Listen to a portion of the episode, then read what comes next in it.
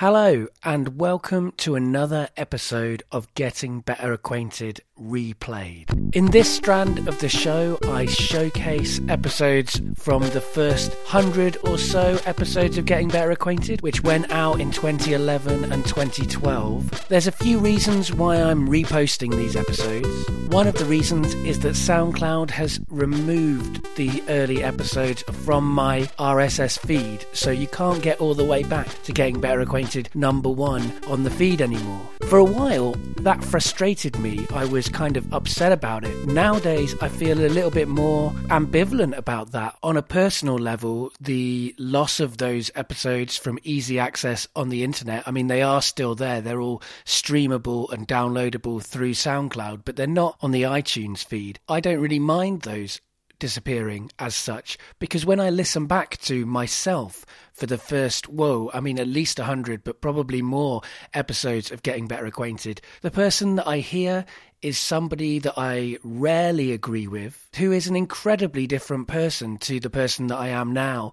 I've got a different job, I've got a different sense of identity, I think different things about myself, I think very different things about the world. And listening back to the episodes is a great reminder for me of how much I've changed, but it's also a real cringe fest. It's quite difficult for me to have compassion for myself anyway. When I listen to myself when I edit each week's Getting Better Acquainted, I rarely am comfortable with everything I do or say, and I get to edit that. But the thing is, when I was a different person back in 2011, I had different values and I edited differently. I took out different things and I left different things in than I would now. My understanding of myself in terms of my mental health, in terms of my understanding of my family life growing up, in terms of my understanding and relationship to gender, all of these things are really different now. Another reason that I put out these replayed episodes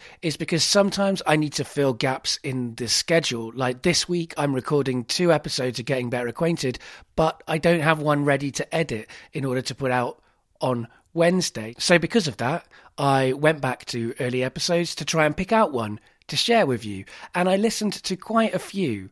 And this is the one that I eventually chose. I've not really done any extra editing of this episode. I'm leaving it all in. Things that make me cringe and all. But I thought I would just give a little commentary at the beginning to give some context to some of the things that I say during the episode. And you can kind of have these pieces of information from the me now, the me in 2017. So six years after this was recorded, when the me now and my guest, my niece Sonia, will both be very different now. So don't judge her on her past self either. This is kind of a time capsule for you to listen to both of us at a certain point in our lives. But while you're doing that, here are some things to consider. So, first of all, today I'm recording this after having come back from therapy. I've been going to therapy since July or something like that, maybe June, and I've been going every week on a Monday, and I found that process difficult, but helpful and I like my therapist, which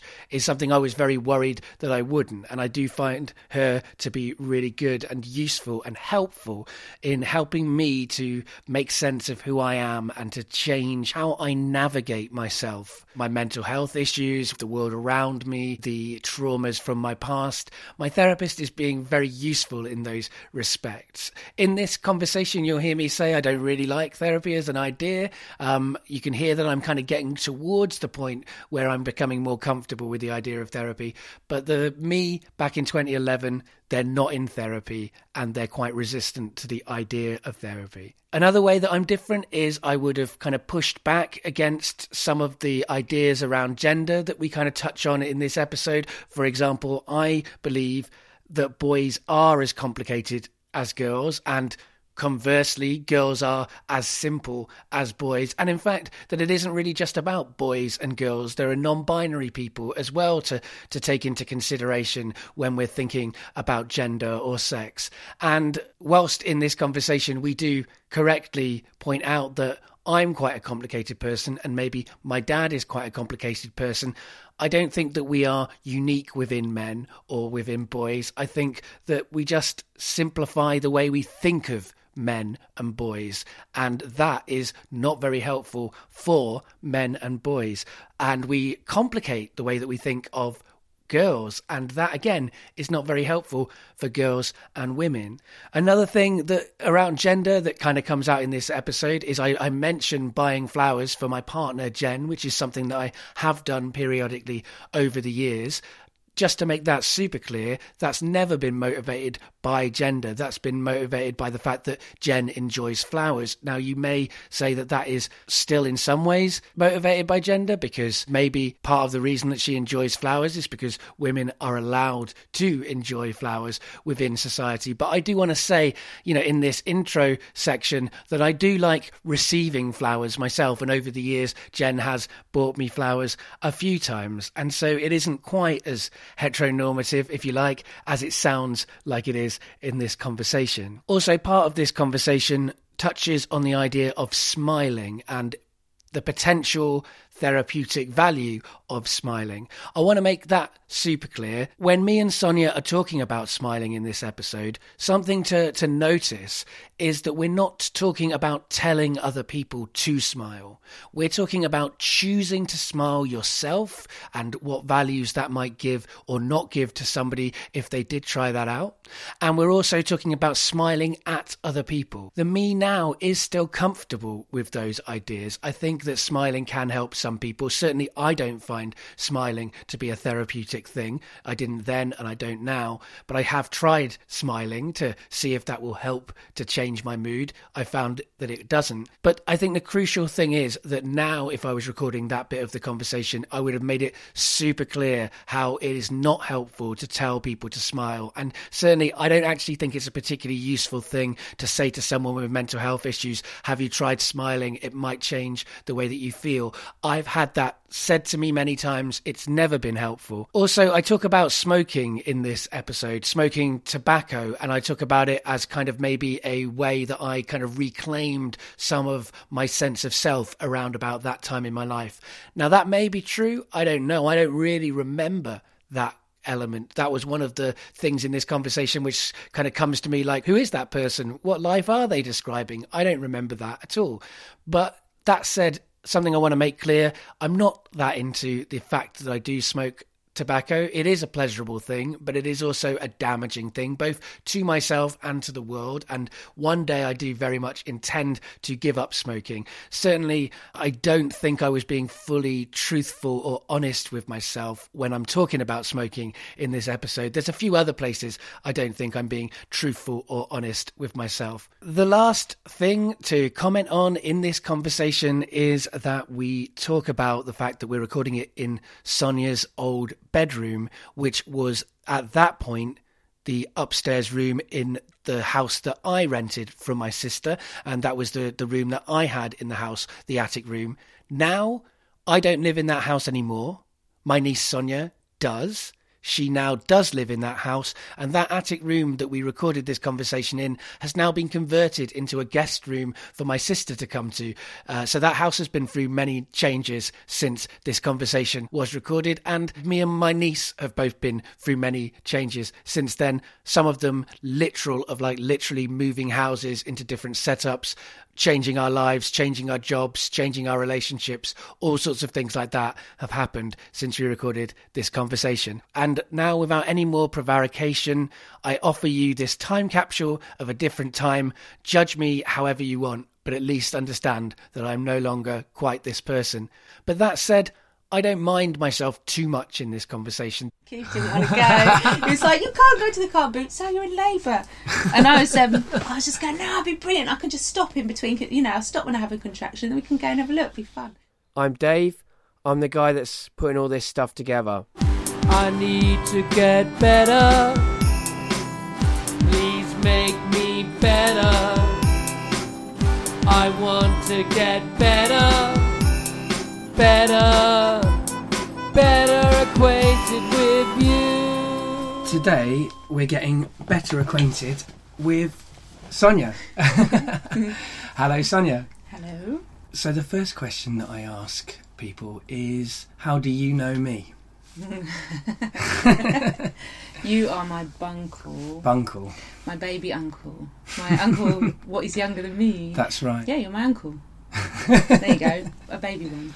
Yeah, you, just, you always used to call me, yeah, your bunkle. I think that started when you lived in Wales. Yeah, That was the, the age when I became aware of you as a playmate, I think. yeah, And I remember being very conscious you were younger than me, but you were my uncle, and that, that was weird. yeah. It's interesting because I could have felt a bit babied by the concept of being called a bunkle. There's certainly at times in the family I felt like the baby of the family, within this side of the family anyway. Mm. But for some reason I didn't. I mean, I, I still find it really endearing. Mm. I, I really like it. I would call I would call myself your bunkle. I Like don't think I ever meant it in a way that was meant to kind of, um, you know, Exactly. you. No, exactly. Actually, it was more of a kind of fond. No, exactly, and that's like how a it, nickname. I and that's how I took it, and that's how you meant it, Yeah. and I guess that's why I took it that way. Oh. It's a funny thing because you're a bit older than me, Mm. so like I've always sort of thought of you as a really cool aunt rather than a niece. Do you know what I mean? Yeah, no, I totally understand that vibe. My half brother and half sister are much younger than me, and I remember my dad once said, referred to me as their auntie, and even he felt, you know, I think when you have people in your family who are much younger than you, whatever their relation, you know, Yeah. often sometimes it's a bit of a Well, the uncle, strange situation, but it feels more like that if they're a lot older than you. the uncle auntie thing—that's what it signifies, doesn't it? A kind of person who's not your parents, who's older than you, Yeah. who kind I of think- looks out for you and looks and sort of teaches you stuff that your parents can't teach you. And I guess you kind of did that for me. I think. Oh, thank you very extent. much. I mean, um, are you sure I didn't, you know, yeah. I'm not sure I taught you. I think you were, you know, you were you were a teenager, and so you Mm. were like a cool teenager. Yeah, and I guess at the time I was kind of doing cool teenager things and going out to clubs, Yeah, exactly. gigs, and into. You took. I think I remember you one time you were ill, and you took, but you and you were drinking orange juice and Coca Cola, and you told me flat Coca Cola and orange juice, warm orange juice is the way to, to the, the drinks to drink when you're ill. Really? I, I found that to be the case. I thought that. I think you were right. If you, if oh, I was drinking them separately. yeah, they're not mixed Not together. mixed- Not mixed together. I was thinking, I've never. What? This is. No, that's no. not a hangover cure I remember. But but but you were ill. ill. But you took me to the cinema anyway, and you took me Oh. to see Beavis and Butthead, the movie, and there was a song in it by the Butthole Surfers, Oh, yeah, and then you gave me Electriclarryland by the Butthole Surfers, which I love. I love that album so much to this day. It's Yeah. it's one of my. Actually, it's been a long time favourite. since I've listened to that. It's a great album. yeah, yeah. It's yeah. oh, it's. Uh, no, that is, now you describe it like that, I See? do sound pretty cool. but that's the kind of thing. That's the kind Yeah. of thing it was. You yeah, know. yeah, yeah, yeah. How old was I then? God. I'm not sure. I guess you probably were like 16, 17 or something. I guess you were in this house because we're in your old room. My room, Which This is weird. weird yeah. And now it's kind of my my study, kind of place where I record all my music. it's kind of cool. I'm, you know, I'm liking that it's it's taken on a real different form, Yeah. but it's still. I mean, I said to you when I came up here, it feels much smaller. But I don't know. Maybe it's just because you got a lot of stuff, Yeah. well, that's- or true. it could just be that I'm bigger, like you said. you yeah, know, yeah. You're an adult, really. Yeah. Well, yeah, I suppose. And it's yeah, it's weird to think of ourselves as adults, but I think we both are. I mean, well, I think had, when I had kids, it made me. Feel, Yeah. You know, I think you feel like a grown up when you well, I'm walking down the road with children, and, and I think people you sort of think, oh, people don't see me as that cool teenager anymore. Maybe that's a little Yeah. bit of it, you know. yeah, but I still do because I, I yeah, that's how yeah, I that's how I yeah, obviously. And I don't think you've there. changed Much. And I think that that maybe life means that you have to make different decisions and different choices, but you're still the same my person. Time has changed. Exactly. Well, I'm the Yeah, same. I don't do the same stuff. I go to work and all of these things that I never factored into my Mm. life when I was a teenager, and I, and I wish I wish Actually, I no, had did- that kind of freedom. work. Actually, I did still. work when I was a teenager. Well, I, I, worked, worked- yeah, but it was beer money, wasn't it? Though to a certain extent, uh, mine was when I worked when I was of a course it was. But yeah, no, I really wanted to work from the age of fourteen. I I sought out a job. But you I felt the benefits of that money Yeah, but I think when I wanted the job, it wasn't because I wanted money. I wanted a job.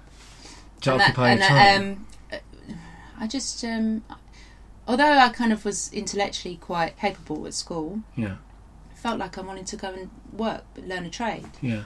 I think life got in the way, but actually, I think if I'd stuck at it, I would have probably, you know, It's been doing it now. You know, I could still see. You know, I like I say, I was fourteen and I just um, I was at school and I desperately wanted a Saturday job, um, and I wanted to be a florist. So I phoned up all the florists in the Yellow Pages and they all said no, you're too young. And then um, one woman phoned me back and said, "Yeah, I was so impressed with you on the phone. Come down for an interview." That's that right. You it. were a florist, weren't you? Yeah. For quite, a, for quite four a years, few years. and yeah. it was in this really small little shop. But the woman had been really classically trained, so I was really lucky. The first year, all I did was wire reeds. And I remember being on a night bus on the way home from a club, like literally kind of almost hallucinating myself wiring reeds because I've been doing it all day, you know. And you know when you do something over and over again, and, Yeah. you kind of, and then it's just in your head. Yeah, yeah, Um, yeah. So I did that. I've issued books in my dreams Yeah, when I used to work in a library. Yeah, and it was it was yeah exactly those kind of monotonous. Yeah, repetitive daily things. and then yeah, she just kind of I think saw something in me that she thought, mm, maybe this girl's trainable, and just let me loose really, and gave me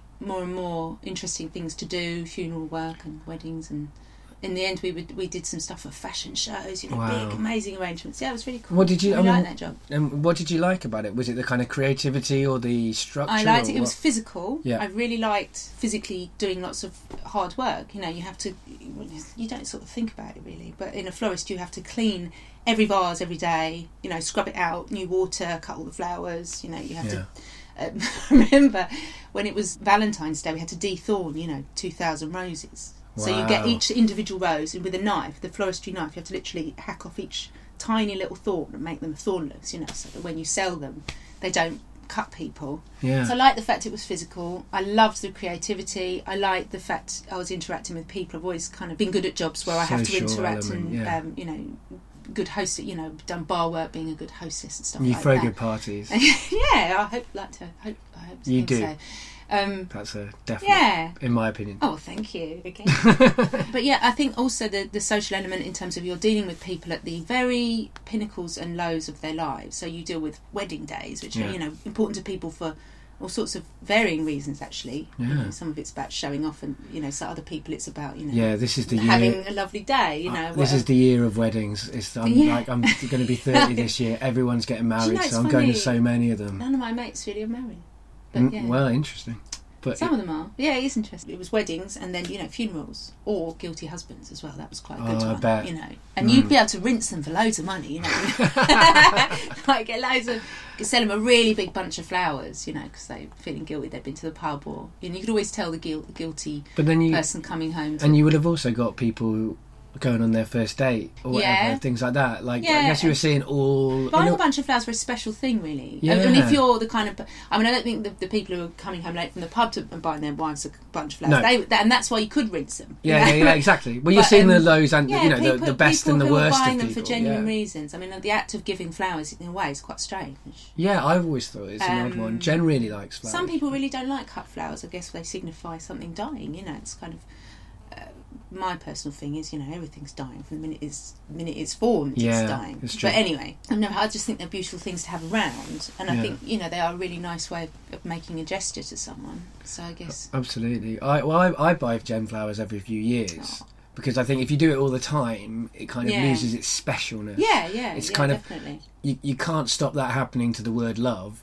That that you can't. You know, when we first started going out, we were try, we tried not to say it too much because we didn't want to devaluate it. Yeah, and absolutely. I, I think it just it does. You can't stop that. But with flowers, you can you can have that be the the word Yeah. love. Like you can make it as special as that. I reckon. I think the word love is it's a word, isn't it? Yeah. For me, it's about you know all the It's- other stuff that it's the tone that makes yeah. it special. I think so. It still can be magical even and the when it context in which that Yeah. that word is offered. Yeah. you know? Yes, indeed. it has to be cushioned by lots of other things yeah, that make you feel loved. Absolutely. The other question that I ask people, which I haven't asked you yet, which is, Mm. is what do you do now? Oh. It's one of those awkward. You, were. how would you describe me? questions. Uh, housewife, stay-at-home mum. You know, one of those boring things. I Do you- guess um, in between like- jobs, maybe. No, I don't really do you like that. Not that it particularly bothers me having a label. I just feel that that label might not. I mean, you say to people, "Oh, I'm a stay-at-home mum," and and you, you sort of, as it comes out, you feel the stigma attached to it. Yet people always say, "Oh, that's the hardest job in the world." You know, yeah, it it really bloody is. You know, but Well, I work um, in children's centres yeah. and nurseries, Yeah.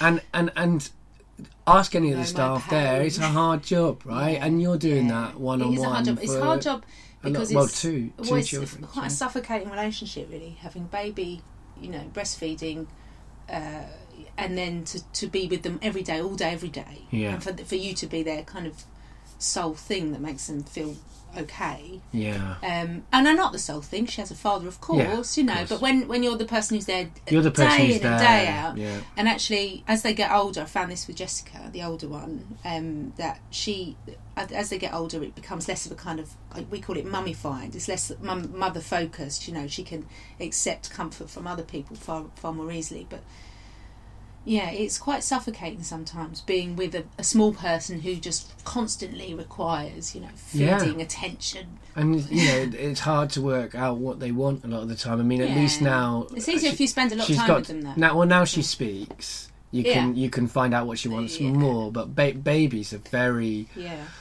very hard to work out. Mothers are probably better at working out what their children I think, um, than. I, I I am, disagree. I think babies are easier. I think uh, the first one, no, I didn't feel like that. You know, having Okay. the first baby, I felt it was like the most complicated and terrifying thing, Yeah, uh, and that really carried on until I had the second one and realised, oh, actually, I know how to do this, Yeah. and it's not that bad, and it will pass. My mantra at the moment is, it will pass. You know, you have a two two year old, you have to kind of constantly remind yourself that they won't always be in that horrible phase so where they're true, driving you nuts and you feel like crying. Um, well, that's what I running tell. away. That's what I tell mums at baby rhyme times because Yeah. I get a lot of mums. I mean, that's you do feel at the end of your tether, but ah, I had a friend who once said to me, like yeah. every every change you want to make to a toddler's life, it will take three days to see through that change. So.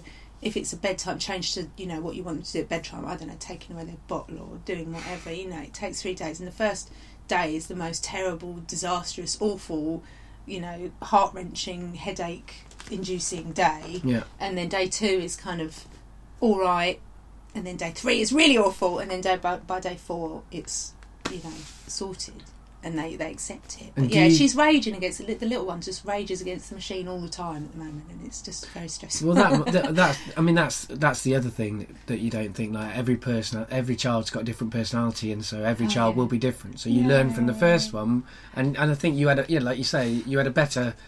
You bet you you had a bet. She was probably better when she, she was a baby for you because you'd already learned. yeah, the and also her skills. birth was easier. Yeah. And I mean, with Jess, uh, number one, I was a new mum, but num- number two, I'd been through this traumatic situation when she was actually born. I mean, I delivered her normally, but uh, it was a she- very long labour. It was a well, it? no, I mean it was twenty four hours. It wasn't that bad, to be So- honest with you. I Well, just Twenty four hours is a long labour to no, me. but, I'm but, never going to be in that no, situation. no, no. so It was a long labour, um, but I didn't cope with it. I didn't. I got very scared very early on. Yeah. Kind of went into hospital. I mean, you don't know what to expect. So I went into hospital, and, and perhaps I should have stayed at home longer, and I should have walked around more. And you know, in retrospect, I know all of these things, but I got very scared, and we went to hospital, and I was in a fairly good mood.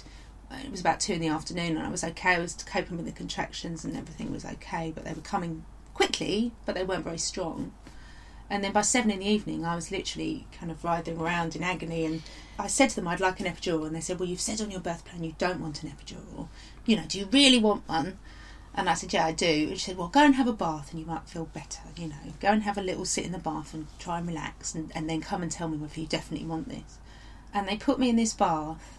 It was a normal sized bath, in fact, quite a small sort of, you know, seemed like a small. Obviously, I was big and pregnant, but literally, it had a concertina door a foot away from where the bath was Right. into the main corridor of the labour ward. So there were hundreds of people walking up and down, and if anybody opened the door, you know, there I was in the bath, fully exposed in my pregnant state, writhing around in that. agony. So that really stressed me out more. So then I said, look, I really do want an epidural. So they gave me an epidural, and it kind of slowed everything down. But at least then I could sleep over that evening because I hadn't had much sleep. Keith and I had been watching the World Cup. The, uh, England won the World Cup the day before Ah, in yes. rugby, Right. and we watched that. And I hadn't gone to bed till one in the morning, and then I'd woken up at four with contractions. And then I got into hospital, and then by this point it was the evening, and I said, I need to sleep. I can't cope with this because it's not, it wasn't progressing. So they gave me an epidural, and I managed to sleep over uh, on and off through the night. And then at six, she was born, but it, I started pushing about four in the morning. Four thirty, I think it was, and I don't really think I needed. Oh, right. In retrospect, I was just I'd had enough. I just wanted the baby wanted out. it I was just like, I don't know, I need to push. But actually, in retrospect, perhaps I should have not started pushing so early. But yeah, it put, took an hour and a half, and you know, it should take sort of twenty minutes, forty Yeah, minutes yeah, max, yeah, you know, yeah. to, to push the baby out. And then eventually, her head came out, and they realised that her cord was around her neck twice, Oh God. and that was pulling obviously every time I was, you know, pushing her. She was, was- being pulled back in. Oh, it was like also she'd pooed in the womb, which meant that her mouth was filled with meconium, which is like the first poo, like nine months worth of poo, was Oh, like dear. in her mouth. And normally, what they would do is clear the mouth, but because they were dealing with her cord and they couldn't, they can't just cut it. They have to literally unhook it from around the baby. They dealt with that, and then the first thing she did was take a deep breath, and she inhaled all this shit her Oh, lungs. God. And then her body was born, and by this point, I mean, I was exhausted, didn't really know what was going on. All I knew was that while this cord thing was going on, and I think Keith and my mum have told me this because they were both there, they were trying to press buttons and buttons weren't working, and they were trying to call doctors, and it was all like really stressful. Mm. And literally, as as her body was born, they just sort of wiped her on my leg and took her away, and that was it. Like, where, you know, nobody knew what was going on. And I don't really remember what happened after that, but I do remember Mum going out into the corridor and standing uh, next to a room where there was a couple of babies kind of under oxygen. And this woman came up to her and said, You can't stand there. And she said, Well, no, my daughter's in there. She just had a baby and no one will tell her what's happened to her baby. You know, and I was like Yeah, lying yeah. there going, What? What's going on? And then they said, Oh, she's okay. We've got her on oxygen. You know, she's got problem breathing because she's, she's breathing all this poo, la la. And then I remember being left for ages. Keith went out and made all the phone calls. You know, Yeah, yeah, Mum yeah. went home because she wanted to leave us alone to spend, you know, to to be together. I remember just being alone in the room and just thinking, what, what's just happened to me? Yeah. And then a doctor brought her in all wrapped up and said, look, you know, she's not, her breathing's still not good, so we're going to take her up to special care. I remember looking at this doctor and saying, can I hold her? You know, because no one at this point had actually given me my baby. Ah. And then she was in special care for three days, and I was in hospital Yeah. on a ward. Where I, I was actually in a private room, but it, next to a ward, so I could hear other people's babies crying. You know, and I had all the mad emotions of a, you know, Yeah, a new just- mother, but with no baby there to kind Oh, of, God. you know, distract me. And I had to go and see her in a little incubator upstairs. But and I, you know, lots of women have to go home and leave their babies in in special care. So I, you know, I don't say for a minute that it was the worst, but it was fairly traumatic hearing all the other babies crying. Well, I, I think though there. Are, I mean, there are so many different ways that people have babies, and it, it's different experience. They're all valid. They're all, you know. I mean, I talked to somebody who had a, a you know, a, a premature baby that was, Oh, you know, and on, on this show, and yeah, and that that was a yeah, a really Yeah. hard experience. But I mean, it doesn't mean that. It doesn't mean, you know, that this wasn't didn't have an impact on the way you feel about. no, no, no. you- But, you and, know, and actually, I think it was um, someone once said to me this strange hippie woman I knew who had a placenta planting party. Um, but yeah, she's another story altogether. Yeah. Um, but she once said to me, it's like post traumatic stress. Women who have bad experiences when they give birth, you know, that there is a form Yeah, of post traumatic stress. I think stress. so. So, and going back to why I started launching into my birth story about Jess was that actually after that I was really stressed um, when it came to her, very anxious, m- more so than I needed to be. I mean, actually, also what happened was that we, we were um, let out of hospital on the fifth day. She was okay, but then we got home and then she threw up a load of blood all over everything. You know, so it was just we had some really awful experiences. Well, it's kind her. of, it's kind of. I mean, those those Very kind of things are quite scary. Yeah, Exactly. I mean, anybody throwing up blood is scary, but if it's a newborn baby, You just come from, ho- you know, been in this little bubble in hospital and everything's been really monitored and everything, and suddenly you go home and this happened. So that was awful. But then Lily, it, she, her birth just absolved all of that. It, it was just, it was a magical thing. it was Um, beautiful, wasn't it? It was. A, I remember I went, yeah, I went in to be induced. She was like 12 days late, and they said, No, we're going to induce you. And I went in, it was like 8 o'clock in the morning, and they said, Oh, we can't do it now because we've got to check what needs doing on the ward. You know, it's like, so you've got to wait. And about 9.30, I remember saying to Keith, Oh, I, I, something's not right. You know, I don't know if I might be having contractions. And it went on, and they were regular, you know, and then they monitored me, and then they said, Yeah, you're in labour. So that was really cool. They said, going naturally. And then um, I walked around in the hospital for ages. I said to, they said go for a walk, so I walked around and I wanted to go to the car boot sale. Keith didn't want to go. he was like, "You can't go to the car boot sale. You're in labour." And I was, um, I was just going, "No, I'd be brilliant. I can just stop in between. You know, I'll stop when I have a contraction, then we can go and have a look. It'd be fun." But he wouldn't let me. And then we went back and um, and they said, "Oh, you know, you, you're in natural labour. You can go down to the labour ward." And there just so happened to be a water birthing suite available, and there just so happened to be a, a midwife on that was trained to do it. And you'd wanted a water birth Oh. before you went in. Yeah, I mean, there's only two birthing pools at Whipps, so you're really lucky if you, if you number one, if there's one free, but also to have a midwife that's trained because it's very rare. I talked to a midwife friend of mine recently. She said you have to observe five, then you have to, you know, take part in another so many, and Oh, then I think it's five you have to observe. Anyway, but you know, it's really tricky because you might not be on shift. You know, it's difficult to train midwives because they do these shifts, and you know, if there's Yeah, the yeah. opportunity's not there, you can't do it anyway, just so happened to have this woman on, on, and the labour came on, you know, really, really quite quickly. And there were five midwives present when she came, when she, Wow, and her head, yeah, and it was amazing being in the water. It was just magical because no one can touch you, so you're just you can sit, you can be, you know, be however you want to be. No one can mess with you. And her head came out, and she, t- I don't know if you know this, when babies' heads come out, they're facing towards your your bottom, your back bump, Yeah, and yeah, they yeah, turn yeah. their heads, and then the rest of them comes Yeah, out yeah. and she turned her head and looked up at all these five midwives. I just remember it, you know, it's like something out of a mad movie, like really bizarre. She turned her head and opened her eyes and blinked at them, and Oh, just went, "Oh, these midwives! They don't under- breathe until oh, you they don't touch breathe them." until you touch them. Okay. Um, so when their head comes out, you're not allowed to touch their head because if you do, it will cause them to take a breath. Take a breath. yeah. So her head came out, and then you know, next couple of contractions, her body came, and then then the, the midwives can't touch her. You have to pull them up onto your chest, and that was she was wriggling around. Oh, it was amazing. wow. It was an amazing moment. Um, you're I thought she was a boy as well. and you were still attached by the by, the, um, cord, umbilical yeah, cord the cords, yeah, and and actually, Wow. no one really talks about that. That's like the worst bit, you know. That's all kind of they they. So the baby comes out, and um, she was there, and then Keith got to cut the cord, and then you have to deliver the placenta, which is really horrific. Yeah. we don't really want to go down that no, road. no. Well, I mean, you know, no, it's it's, it's, it's fairly that. horrific. Um, but yeah, I mean, I just it was the most amazing experience ever.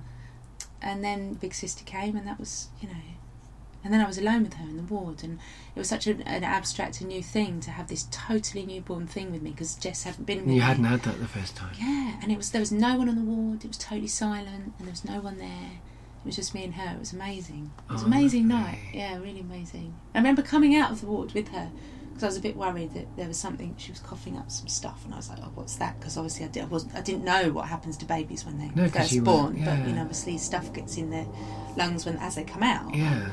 Or from the nine months when they're developing, I guess. But um, I came out into this dark corridor, and it, you know, the midwife looked surprised to see me, like she didn't know I was there. It was really bizarre, but so relaxed and so so different. And we came home the next day. You know, it was amazing. Oh wow. Yeah, Did you always want to be a mother? I don't think so. I don't know. I always thought if I've always thought if I did, I'd like boys because they, you know, they're much simpler than girls. Most boys are. I wouldn't say you are. Um, That's a, a fair point. and I wouldn't say granddad. I mean, you know, there are certain No, I'm not certain simple boys boy. who are not simple in those ways. Well, I think that in some ways I'm quite female, and that's the ways I'm I think it depends on complicated. your experiences as well, and having a dad like yours, and yeah, you are complicated. I had a complicated childhood. You had a complicated life, yeah. yeah. But then, I mean, everyone's life is complicated in different ways. and Everyone deals with complications in different ways. I mean, you could have My you responded very differently Well, my to per- your circumstances. I think I could have done, but I think a lot of it is it's to do with how you. So a lot of it.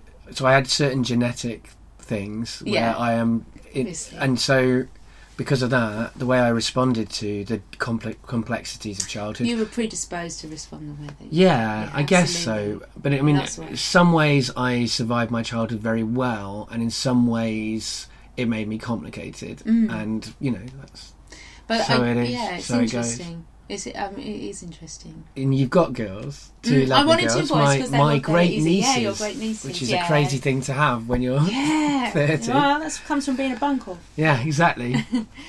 Yeah, it is mad. And I mean, obviously, I had Jess when I was 26, and I had Lily when I was 31. 30, well, I don't know. Yeah, 31, 32. And that's quite young, really, Yeah. I think. And not a lot of my friends have got babies, and that's quite complicated. Because, you know, I said earlier, not not a lot of them are married. And, you know, so I think we were quite alternative as teenagers, and most of my friends have continued to be quite I was gonna alternative say, adults. because it's quite luck of the draw. Because I I've got two two of my really close friends have got two children. Yeah. My little sister is has got a, a daughter. of course, yeah. It just depends what friendship group Hmm. you're in, and what's interesting, I think, about your friendship group because I, I inter- interviewed Jessica Green. Did you? Yeah, and Liam. Wicked. I've actually got two of your friendship Oh, group before I got fantastic! you. They're interesting people They're to talk they're to. fantastically Yeah, interesting yeah, people yeah, to talk yeah. to. You've all stayed, the, s- like a, it's a big group, We are a good. and it's from yeah. school, and you all Well, I live at near school each with other them still. actually. Okay. I wasn't at school with any of them. I, funnily enough, Jessica Green lived in this house Yeah, yeah. years before my mum. My mum didn't buy it off her parents, but um, you know, a couple of you know owners before was her parents. That's right. She said that. I think. Um, and actually, we got we were mates. We were best mates at playgroup, like really really good mates at playgroup when we were three. And then we didn't see each other for until we were fifteen. And she came round here. I think my mum had a party or something. And she came round here, and we hung out in this very room Wow. um, and rekindled our friendship. And then she was at the school up the road, which was a mixed school. I was actually at a girls' school, so I just started hanging around with her and her mates. Really, but yeah, we were all mates from there. And I, every Christmas, I have them over for a Christmas soiree. Oh no. So yeah, I mean, we do see each other. Some some more regularly than others. I mean, I would definitely say I see Jess a lot.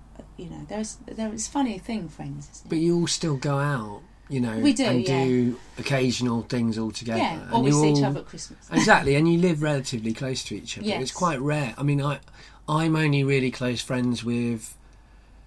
Well, I would say I'm. I see regularly two friends from school, Yeah. and I would like to see regularly, you know, say five or six. But most. I've got less from my actual school. Oh yeah, yeah, yeah. But from Yeah. that age, Yeah, from teenage, course, yeah, yeah, yeah. like because actually, I mean, they did. They were in my s- school, but they weren't in my year. My right. friends. So it was Okay. a. They we my friends and I. days mates. Yeah. Yeah, became friends in odd ways too. I think a lot of the time, the lasting ones are the ones that start in a, you know, roundabout way because you choose each other, don't yeah, you? of course. That's the thing. Maybe that explains why you I guys have think stayed yeah, I just friends. I think other people who come into our friendship group find it quite difficult sometimes, like girlfriends or boyfriends of people. You know, I think that's really quite difficult. And I don't think we mean to. You know, it's not like you know, it's a strange thing, sort of being cliquey. Yeah, you know, can't you help don't it. Ha- mean to because you just know each other so Yeah. well. Yeah, we we kind of all love each other, but all, you know, we all hate each other and have our own. Uh, issues as well. well, I'm that's sure what, that's well, friends are like family, aren't they? They are, and that's if why, you're friends that's with why for long stay enough. together. Exactly, yeah, yeah. yeah, absolutely. Well, the, the people I went to school with, they they know me best in some ways, but it, that means that sometimes it can be fraught. Yeah, especially uh, you know the issues you had then, and not the issues, or you may have dealt with them. Or, Yeah. you know, and then Well, they're bringing a- sore stuff back Well, up. Well, I was in a band with them as well, so there's, there's lots Yeah, of. I mean, there's a creative. We've had a me and my my one of my best friends, Alex, who I'm interviewing this weekend, and then he, then he's going to interview me, which is going to be. Really, Oh, that would be cool. Um, but but Who's going first? Oh, I'm I'm going. I'm interviewing him first. But but we we've had a like long, complicated, creative relationship as well as friend. And so when you mix creativity and friendship, that means that sometimes you're angry at each other Mm. personally, and you're taking it out through the music. Sometimes you're angry with each other musically, and you're taking it out in the friendship. Yeah, that's really. Yeah, I mean, I don't think any of us have really done anything creative together. No, I don't advise it necessarily. It's the same and I with work family. well as a team. It's weird because we're, you know, I, I don't know if I really subscribe to it, but I think I do a little bit. We're both, we have the our birthdays are three days apart, you know, so we're both like horoscopes then. Scorpios, you know, um, and I think uh, they say you know two Scorpios either really get on or really don't, Yeah. and we really get on. It's weird actually. We've both got allotments now, and Yeah, well, you've odd. yeah you've because she was mostly talking yeah, about she's dead into allotments. Yeah, and I'm so stuff, and you're doing that too. Yeah. Uh, well, it's weird. I'm turning into my mother. I think we all do a little bit turn into. But do you not think that what happens is you get old enough to just admit that you like the things that they like, Yeah. and then you yeah, and you go yeah, fuck it. No, no. You know, no, I actually- think there's part of it that's that. I think because you're cooking a lot and you're and you're doing the allotment, and that Oh, is but kind I of I think she'd admit I'm a better cook than her. well. no, I don't say that. Um, I no, can't I, comment love, on that. I love cooking. Actually, that's one. You know, talking about what I do now and what I'm gonna. You know, when when Lily goes to school and stuff. You know, what am I going to do? I think that's really creative cooking. I love it. I like the science of it as well. But actually, I have to say, since having the allotment, there's nothing like cooking with your own shit. yeah, You know, because you've grown it and it River does Cottage taste Garden better. style, yeah. Well, You yeah, like a little him? bit, bit more rock and roll, maybe, I don't know. maybe. He gets drunk on cider and jumps on true. the stage, I'd, doesn't quite, he? I'd quite like to make my own cider. I might make some Oh, um, dams cider. and dams and vodka this year. I think Oh, nice. that might be the the thing. But yeah, I do like going to the allotment. And again, it's a physical. I love physical stuff. You Yeah. Know? But physical stuff where you can see. I think it's really important in any job you do to be able to see the impact you have. I think when you do performance like you do, Yeah. I think you see, uh, you you get instant gratification. Yeah. Because you can see the impact you've had, and it's a similar thing like digging a plot of earth. Yeah, yeah, yeah. I know that sounds really No, strange no, I believe it. you know, at the moment, particularly in my life at the moment, I think I need to have things that, that you know make me see that because it is hard, you know. Like like I said before, you know, being being a kid, you don't always see the hard work you put in, you know, Yeah. or keeping a house or Well, doing it- the endless. There's no end points, is there? That's the point. It's an it's Yeah, an ongoing exactly. thing. You won't see the end Although result ever because they're I all growing that, up. The allotment is a never-ending thing as well because you dig a plot of earth and then the weeds come. But, But it is has a magical thing. It's a magical doesn't thing um, where you can kind of, you know, work on something and really see it, and then grow something, you know, see it grow and then eat it. And it's it's seasonal as well, I isn't I love it? I mean, yeah. that's a, that's another thing about it. That, Yeah. that that means that I think I don't know. I think. I mean, I don't. I mean, people can think I'm hippie, or I don't care. I mean, I think there is something about eating the food that was supposed is supposed to grow Oh, at that time, absolutely. and, and and it's the, Oh, it's at its best, isn't it? As well, it tastes nice. Yeah, and- uh, yeah, and I totally believe that about eating happy meat. You know, I believe that about anything. You Yeah. know, anything that's kind of been nurtured as as it should be. Yeah, I wish I could good. afford to eat happy meat more often. You know, you would have loved this place we went in the summer. Amazing, amazing meat.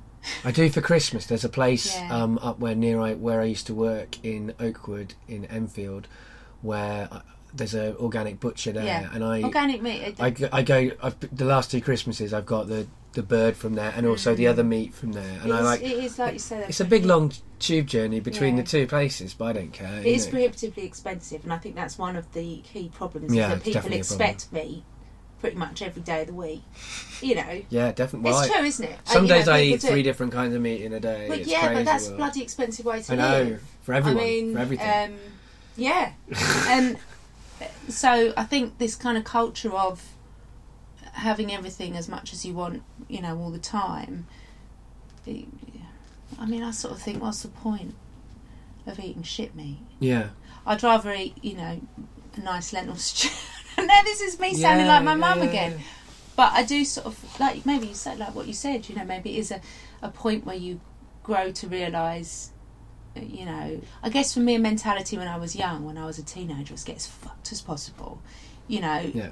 Do as much damage to yourself, stay up all night, drink yourself silly. You know, go and just do everything to the extreme, and never mind the consequence. You know, but I think now, particularly having kids, but also you know, you sort of you grow older and you look at yourself in the mirror and you go, okay, the consequences on my body yeah.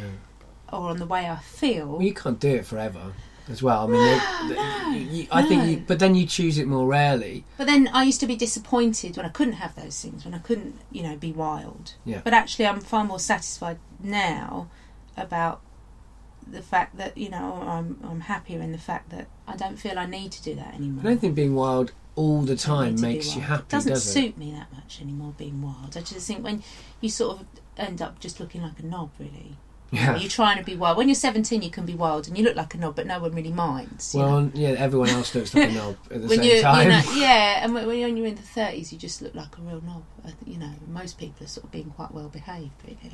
Yeah, I think there's a you know I think there's a balance, and I think you you, you, you walk it well of you know not being Thank you know not being too yeah not losing the good things about being wild. Yeah. That's the trick. Yeah. It's like getting a balance I because think, yeah, I think yeah. also when you have young, young children, you really can't be wild Yeah. because you're just knackered all the time. Because your lifestyle is such that it's dominated by them. You can't kind of, you know, have a few days to recover because literally the next day, you know, they're up. You've got to deal with them and what they need. And what Well, I mean, I can't I can't find the days to recover just working Without a job. kid- yeah, And if I had exactly. kids, there's no way Yeah. I could do it.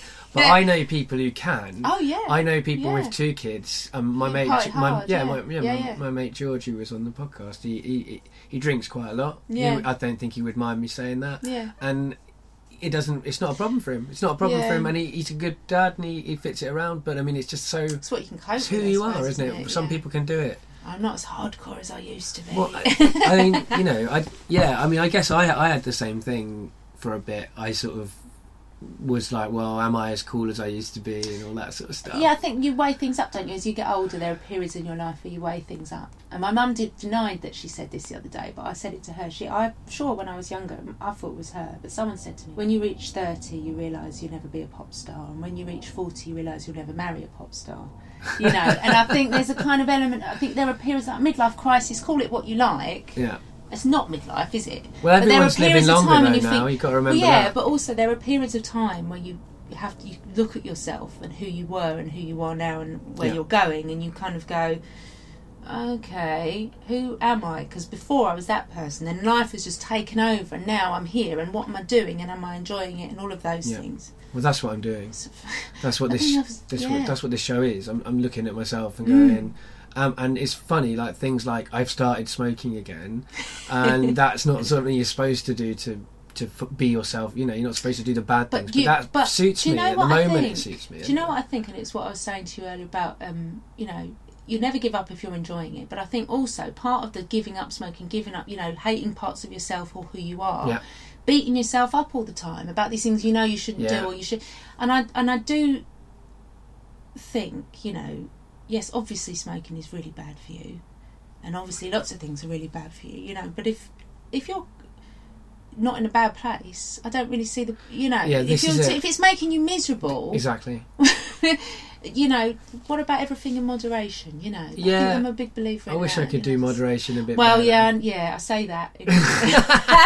I I say that, and yeah, I'd like I to. am. I'd like to be a moderate cigarette smoker, but I'm a. I'm a. I'm a strong. Like not not me moderate. Now now we're talking about smoking. no, you're the- going the to roll a cigarette. No, But I'm all right. I mean, I smoke socially much more than if I if I wasn't, you know, drinking or or you know having a chat or a coffee or Yeah. stuff like that. I would probably smoke maybe one or two fags a day, possibly three. For me, it was a big break from a baby thing. I gave up completely when I was pregnant with Lily. yeah. But then I, when she was about eight weeks, nine weeks old, I just um, it became you know my my escape from that domination. You know, my I went away completely, and it was kind of something I could do on my own. I Well, guess. well, I think it's- psychologically. for me, smoking represents a little bit, and people. I know, I know loads of my friends who really disapprove of smoking, so they'll just have to uh, fast forward this bit. But for, for me, smoking, I love smoking. It's, it's, I really, really like That's it. the thing. uh, You know, it's pleasurable. Um, and you know, I, I, I- I weigh up the pro- pros and cons. Everything has risk in life, but but never mind all that argument. For me, at the moment, smoking sort of represents fine tuning myself because I think I was getting to a point where I was going too far the other way in Of some you ways, know- not not being myself. yeah. Like it, you, you've Trying got to be this person that you know you Yeah. think you should be. you've got to find a, a place in the middle because when you're a teenager, you're not being yourself either. No. But nor are most adults. So you really need to find the middle way. Spider Man or Superman, Dave? Oh. That's you got to work it out. but Because if you don't, you know, could be all, all ends of trouble for you. well that's true, and but I also think, like you say, when you when you when you sort of re- reach thirty, you're sort of. It's kind of what you were, we were saying about you becoming like your mum, or me becoming like my mum or my dad. Yeah, yeah. Uh, I see both of them in me, um, and I you have to deal with it. It's a fact, and so you have to. You, and you get to a point where you're like, well, it's going to be there for the rest of my life. So I can I can think this stuff is nonsense and trying to like therapy and stuff is nonsense. I mean, and I do still kind of think that. That's why I'm not in therapy. I'm doing a show, but but it's um, a form of therapy. but it definitely is, it definitely is, it definitely I is. You know, talking is therapy. So whatever way you find so- the way to talk, some people need to go and talk to a professional person who'll ask them the right questions. Some people just need to sit in a room with a load of people they find interesting. You know, whatever it is, it's all therapy. And actually, you know, tr- truth is, however hard, you know, I, I personally think it's really important to be as honest with yourself and the world around you as you can. Um, So did you have a sort of similar thing I mean, when you turned thirty, I mean, I, I know the numbers meaningless. It started for me when I was Um, twenty nine, but What you mean, like a midlife crisis kind of thing? I don't think it's a crisis so much Or like as a reassessment. yeah. No, mine came when I was about eighteen, and I was trying to work out my my uh, feelings about my father. I had one then as well. I think Oh, this is yeah, the- well, this maybe- is the well, second one. Did I have one at thirty? And I wrote a lot of poetry when I was eighteen, and tried to get him to understand how I felt, you know, and all that stuff. Maybe that was more You of a gave it. To, did you thing. give it to him? Yeah, he told me it was self-indulgent shit. Did he? Fuck. Yeah, it was a fucking nightmare. And in the end, we had two or three very upsetting, horrible meetings about it. And um, yeah, I think you know he eventually admitted that it, was just it really hurt his feelings. Like it really upset him. You know, but it probably was self-indulgent. Of course, it was self-indulgent shit. I was eighteen, and I was trying to express something that was really hard for me to express. It's- And it was very self-indulgent because you know it was me trying to get my therapy, if you like. But you should. I think. I mean, I, I, I wrote a play about my, my family and gave it them all to read. Fucking hell, that's pretty heavy. No, Uh, he, he said it was vicious. Those were his words. It was vicious, Ah. and it was probably. It was called Lark Falling. Well, it was probably was vicious, but then sometimes you feel vicious, and parents have to deal Oh, I did feel too, vicious. I was really, up, I was really angry with him. Um, and now, it, I don't know. But he has to acknowledge his own part within the. Well, he kind of did you know? did acknowledge it, but you know, uh, it's a weird situation. You know, I think um, he finds he he finds it really hard to think about the life before the life he has now. I think you know, in order to enjoy the life he has now, he has to sort of put the other life in a box because I don't think it's easy for him to deal with it. Yeah, Um, because he's got a new family mm. after your family. That- But also, I think you know, he kind of dwells on his own self-indulgent shit also, and I think you know, deep down, he, he he's dealing with his feelings own- about the situation. yeah, Um, and I feel like I've expelled my feelings to him. You know, he knows how I feel. but he's dealing so- with the stuff that he feels about his dad and his his mum as well. I mean, everybody is. This is what I realised because I interviewed my mum Yeah. and I kind of had this big epiphany, which will come out on the show at some point. Okay. you know the thing that made me sort of completely forgive her for the minute who knows what I'll feel in 20 years Yeah. we all change but comple- and and not even forgive her like recognize that there wasn't even anything to see forgive her as a grown-up and see her Because as a normal person. she's just trying to get through life get and I'm trying to yeah. get through life and and and and when I was 18 I didn't get that when I wrote No. that play No, I wanted her you- to I wanted I mean because my Mervyn my stepdad he Yeah. he apologized to me as a result of that uh, but m- m- mum didn't but she did she did we did talk about it but she didn't apologize and that and I, and you know when I talked to her she very correctly said you know well you know I can't you know how can you apologize for who you are you know in, in a way that's true that is so true Yeah. you can try and Yeah. and she did try Oh, she always tried yeah. to be a better person Yeah. than she was and and she and she, I think she's a very good person as well I mean Yeah. there's sides of her that aren't I mean I don't I don't mean to sort of say No, anything no. negative about her No, no, of course. But I think um, uh, it's a strange relationship I have with my dad now. You know, it's not resolved in the sense that we are as a father and daughter should be. I don't feel. Yeah, it's a very strange relationship. But I don't feel generally as affected by it as I did when I was younger. yeah Um, I do still feel affected by it sometimes. I think that never goes away Hmm. uh, But actually, I'm not sure I want I don't want to go there again. Oh, right, actually, okay. the other thing is, um, in terms of m- trying to deal with it with him and make him understand, my, I really feel that you know he probably deep down knows and gets it, and I don't really want to cover that ground again with him. well that's that's the it's other too thing painful, realised you know. Can't really be be asked being sad, you know. well abs- absolutely There's a part of me that's like, well, what's the point of that? So Wallow for- in my own. Well, so for you know, me, for me, all it really is is is it's about trying to deal with, like, stop saying, "Well, I'm being like my mum, and that's my mum's fault," and start saying, "Well, I'm being like my mum, and that's my fault." and how I'm can I- recognising it, and how can how I be can different? I be different, Yeah, and how can absolutely. I how, how can I change the way that I interact with people to be Yeah. the best of my mum's qualities? Because I've got some great qualities from my mum as I well. certainly think also the other thing is is the way that it affects you in in the sense that it makes you behave differently. I think I kind of perhaps my penchant for uh, social, you know, wanting to please people socially Yeah. is is stems from kind of as a child feeling quite, you know, not really. I always wanted to please or you know be accepted by my dad, and you Yeah. know that was a lot to do with my feelings and what I was trying to deal with. And I think you know that probably affected the way I feel about other people and their perception of me, and Yeah. trying to make other people happy all the time and stuff. You know, but I don't think that's a bad thing actually. I mean, it's fucking exhausting sometimes, maybe. No, I know what you mean. I have a similar thing. I Being think, constantly, you know, trying to be positive all the time. Yeah, that is the role that you, you t- sort of t- take within things. Yeah. But I mean, I think it's one that you get a lot out of as well. I, as, it makes me feel good, better. Yeah. Yeah, yeah. and that's something you share with your Yeah. mum. It also means when I I'm in a bad mood, it fucking everybody knows it. You know. Yeah, And it I makes have. it hard for other people. I have that unfortunate quality of uh, when I'm in a bad mood, everybody knows like it. a grey cloud over the house. Yeah. I mean, I went to see some. I went to. I went to see the theatre the other day, and I didn't like the show, and every, everybody that was with me liked it. And like when they Oh. came out, everyone was like coming up to me and saying, "What did you think of it?" And then they were like, "You hated it, didn't you?" And I didn't want to say because I knew it was inappropriate, and everyone just knew I hated Oh. it. And it's just that I can't hide, and I think you know that's that's kind of what you're. Mm. I think. Well, no, I think I can. Maybe you stuff. can, actually, I I think know. probably I'm. I'm. You know, being Superwoman or uh, She-Ra. I don't know. I think you know probably playing a role, but it's it's a role that I mean I think someone someone once said to me if you're feeling sad. When you walk down the road, if you're feeling really unhappy, wherever you are, just try and physically smile. If you smile, it makes you feel happy. It makes you it your body releases endorphins, whatever Yeah. And it's really true. And I think sometimes, you know, even if you are playing a role in a social situation, being a social butterfly, whatever, it can make you feel happy. Well, that make you feel good smiling thing as well. One of the things I've found about that, because I try that sometimes. I don't, Yeah. you know.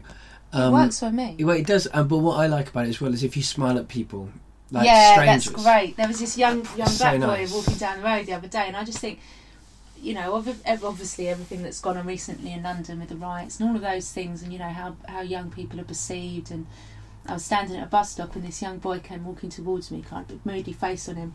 And I just grinned at him, and he smiled, this huge smile back, and it was Oh. such a nice vibe because I just thought, you know, you know, I'm not threatened by you. You know, I don't think you're going to mug me, or you know, and Just and just even on just on the on a, just a Personal personal level, thing, yeah. just connecting with this person, but also he there was like a real look of surprise, like happy surprise in his face that I was smiling at him. well, I do that. I, I deliberately smile at youths as well, actually, Mm. for the same. I do that. Groups of reason. them, groups yeah, of them, yeah, like big groups of yous who like actually could be quite intimidating if you let them, if you let if you you know let yourself feel that way because they're big Yeah. and you know you, they're all looking really moody.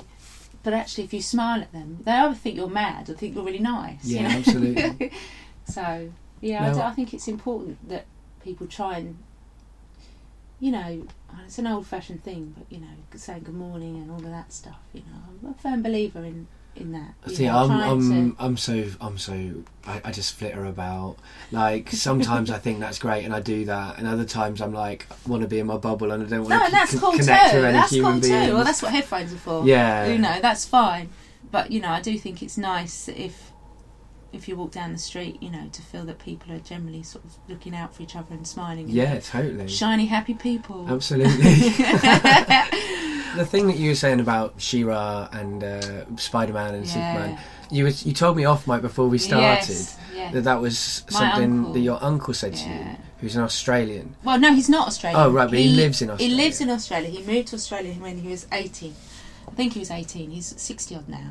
And a lot of your fam, that side of your family, Mm. the side that I have, because I mean, y y your mum is my half sister, t- so Yes. technically you're my half niece. So you- Yes.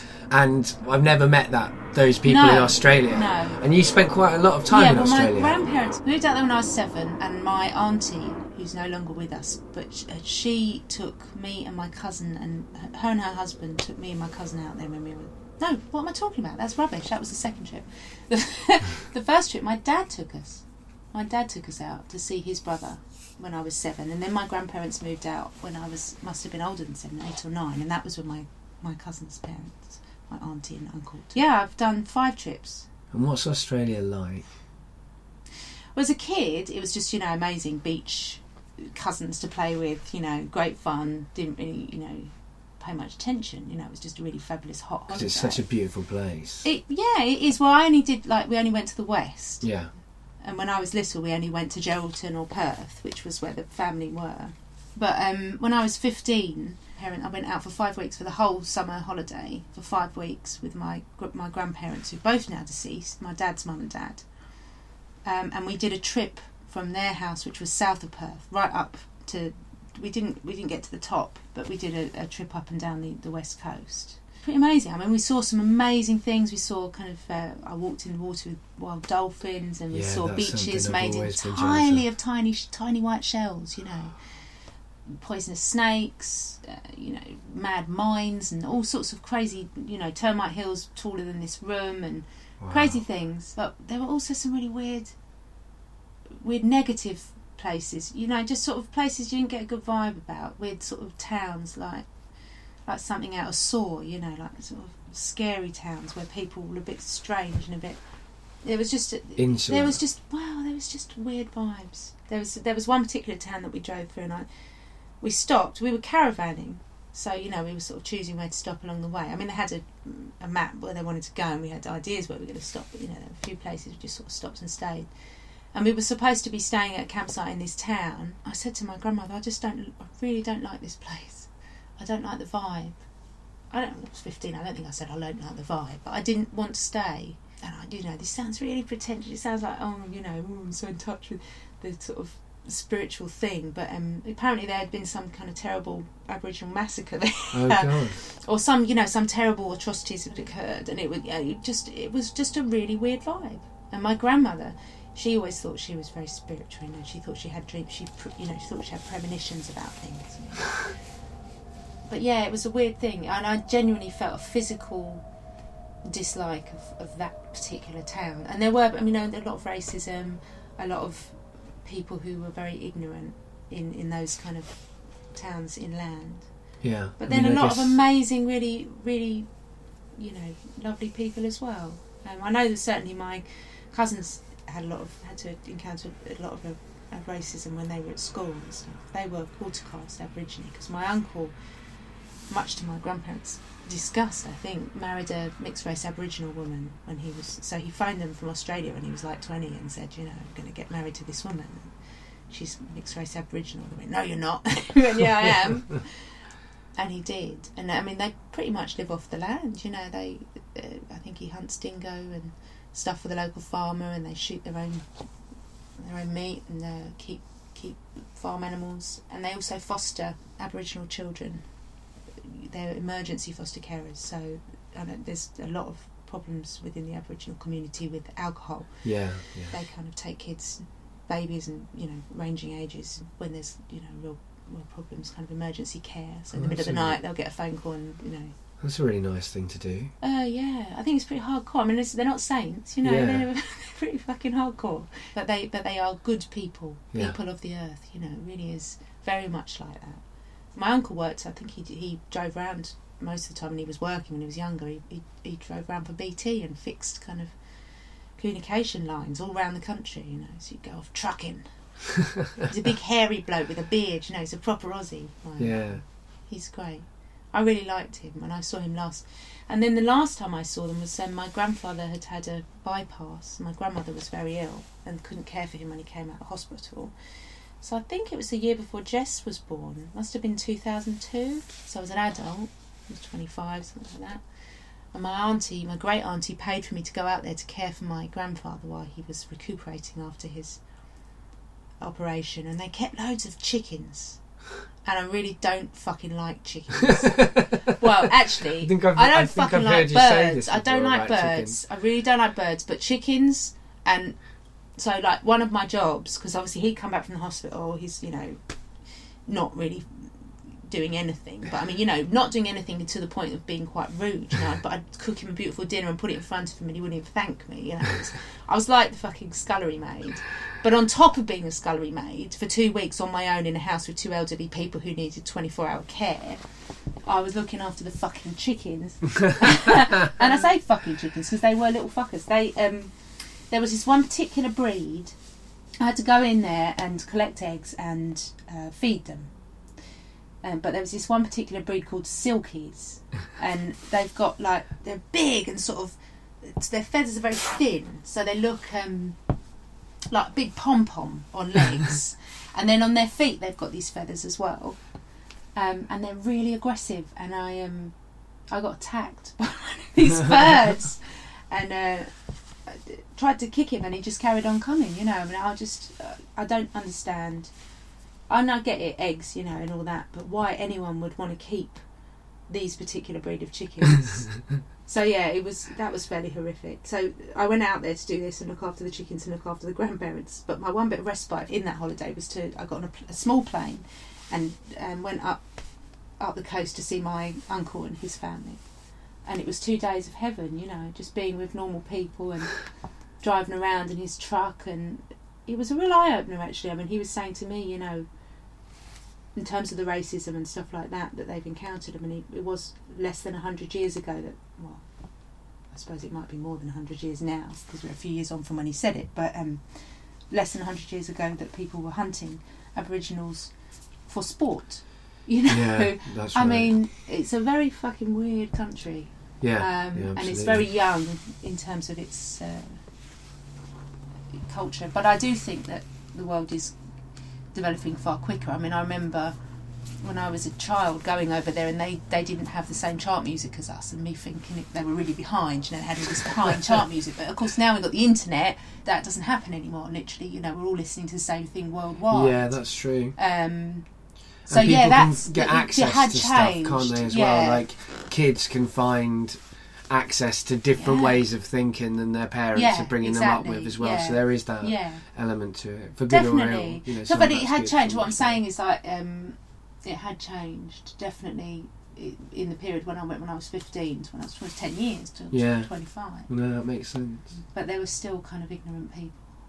Well, that's No, interesting. I'm not saying all Australians No, are ignorant, no, no. you know, at all. But your experience was My you know, experience was like there that. were there were pockets of, there were pockets, and I'm sure it's the same of the same, states. same in deep south. And I tell you what, it's the same in England. England. Yeah, It is exactly. the same in England. And there are pockets. I mean, you know, places in Cornwall where you find people who Yep. are properly like that. There, you there know. are places all Yeah, around the yeah, UK. yeah, are and I'm- that. I mean, that that's really interesting to know, really, because all I sort of knew about your experiences of Australia was the fact that you sort of swum with dolphins and had saw all these amazing yeah, things, which I and was it like, was yeah. I wow, I wish I'd seen. Yeah, I did have a really good time. I mean, So having said that, when you're 15, five weeks with two elderly relatives, no matter That's- where you are, can get a little bit. And I, I remember That- I, I was reading, exactly. I was reading uh, Ben Elton books. You know, I was kind of, I just used to remember going going into the into the um, caravan and just wanting to be away from them because you know it's hard hardcore doing that when you're 15 Yeah, actually. I So I, mean, bet it, it was is, yeah. great on one level. And um, what an amazing experience, and all of those things. In other ways, it was hard work. You know? But in, in a way, I mean, it's good to have experiences that have mixed mixed of these two kind of things because that's that's true, isn't it? That's what Yeah. that's what the world. And actually, that was the summer before I met Jess Green. oh. I came back. I think I was. I came back from that holiday, and it was that kind of autumn that I hooked up with her again and became friends, and that whole Scene friendship, started. the whole scene started. Yeah, Wow. yeah. Well, that's really good. Well, the last question that I ask people is just, um, do you have anything that you'd like to plug? And people, yeah, but people interpret that in lots of different ways. Uh, so, My two-year-old's mouth. no, no, I'm only joking. no, but I mean, some. I mean, obviously, some people have got things that they want to promote, but other people, they just sort of say a kind of final thought or a kind of thing they'd like to say to people. So, um, Eric Davison said no. He's, not, he's got nothing to plug. So we've had all, all, all, all reactions. Positivity. You know, I just think. I guess the cup is half full. You know, try and as long as I mean, I think your dad taught me that. Yeah, you know, try and look at life like be a realist, you know, but also be romantic with it, you know. Yeah. Well, that's a great. That's a great plug. I love that know. there you go. one. Romance and romance, realist. reality, and, and positivity. There you go. Fantastic. well, it's been a real pleasure getting better acquainted with you. You Sonia. too. And the last thing I ask people to do is, uh, well, ask them if they want to say, would you like to say goodbye to the audience? Goodbye, audience. Goodbye. you can find Getting Better Acquainted on Twitter at GBA Podcast. You can find it on Facebook. It's Getting Better Acquainted. Have a search on Facebook and like it. Or you can find it on the website www.gettingbetteracquainted.co.uk. You can also subscribe by searching on iTunes and subscribing to us that way. And on the Stitcher Smart Radio app that you can download for your smartphone from Stitcher.com or through the App Store. There are lots of ways to get better acquainted. I'm going to throw a few more plugs for things that I do at you. So if you're interested in hearing about masculinity and what patriarchy does to men and to all people, then you might be interested in my solo show, What About the Men? Mansplaining Masculinity, which you can listen to for free as a podcast. And you can also read the survey of a thousand men's opinions about patriarchy and masculinity that I put together. You can find all of that stuff over on mansplainingmasculinity.co.uk, or you can look for Stand Up Tragedy on iTunes and listen to the most recent podcast, which is a full version of that show. If you're interested in reading about me and my dad and our relationship and dementia and memory and time and history and politics and love and friendship and again a little bit about masculinity, then check out my essay series, Down to a Sunless Sea Memories of My Dad do please check out the family tree. Season two is going to some really interesting places, and we've worked out a plot for season three, which again is going to take it to some amazing places.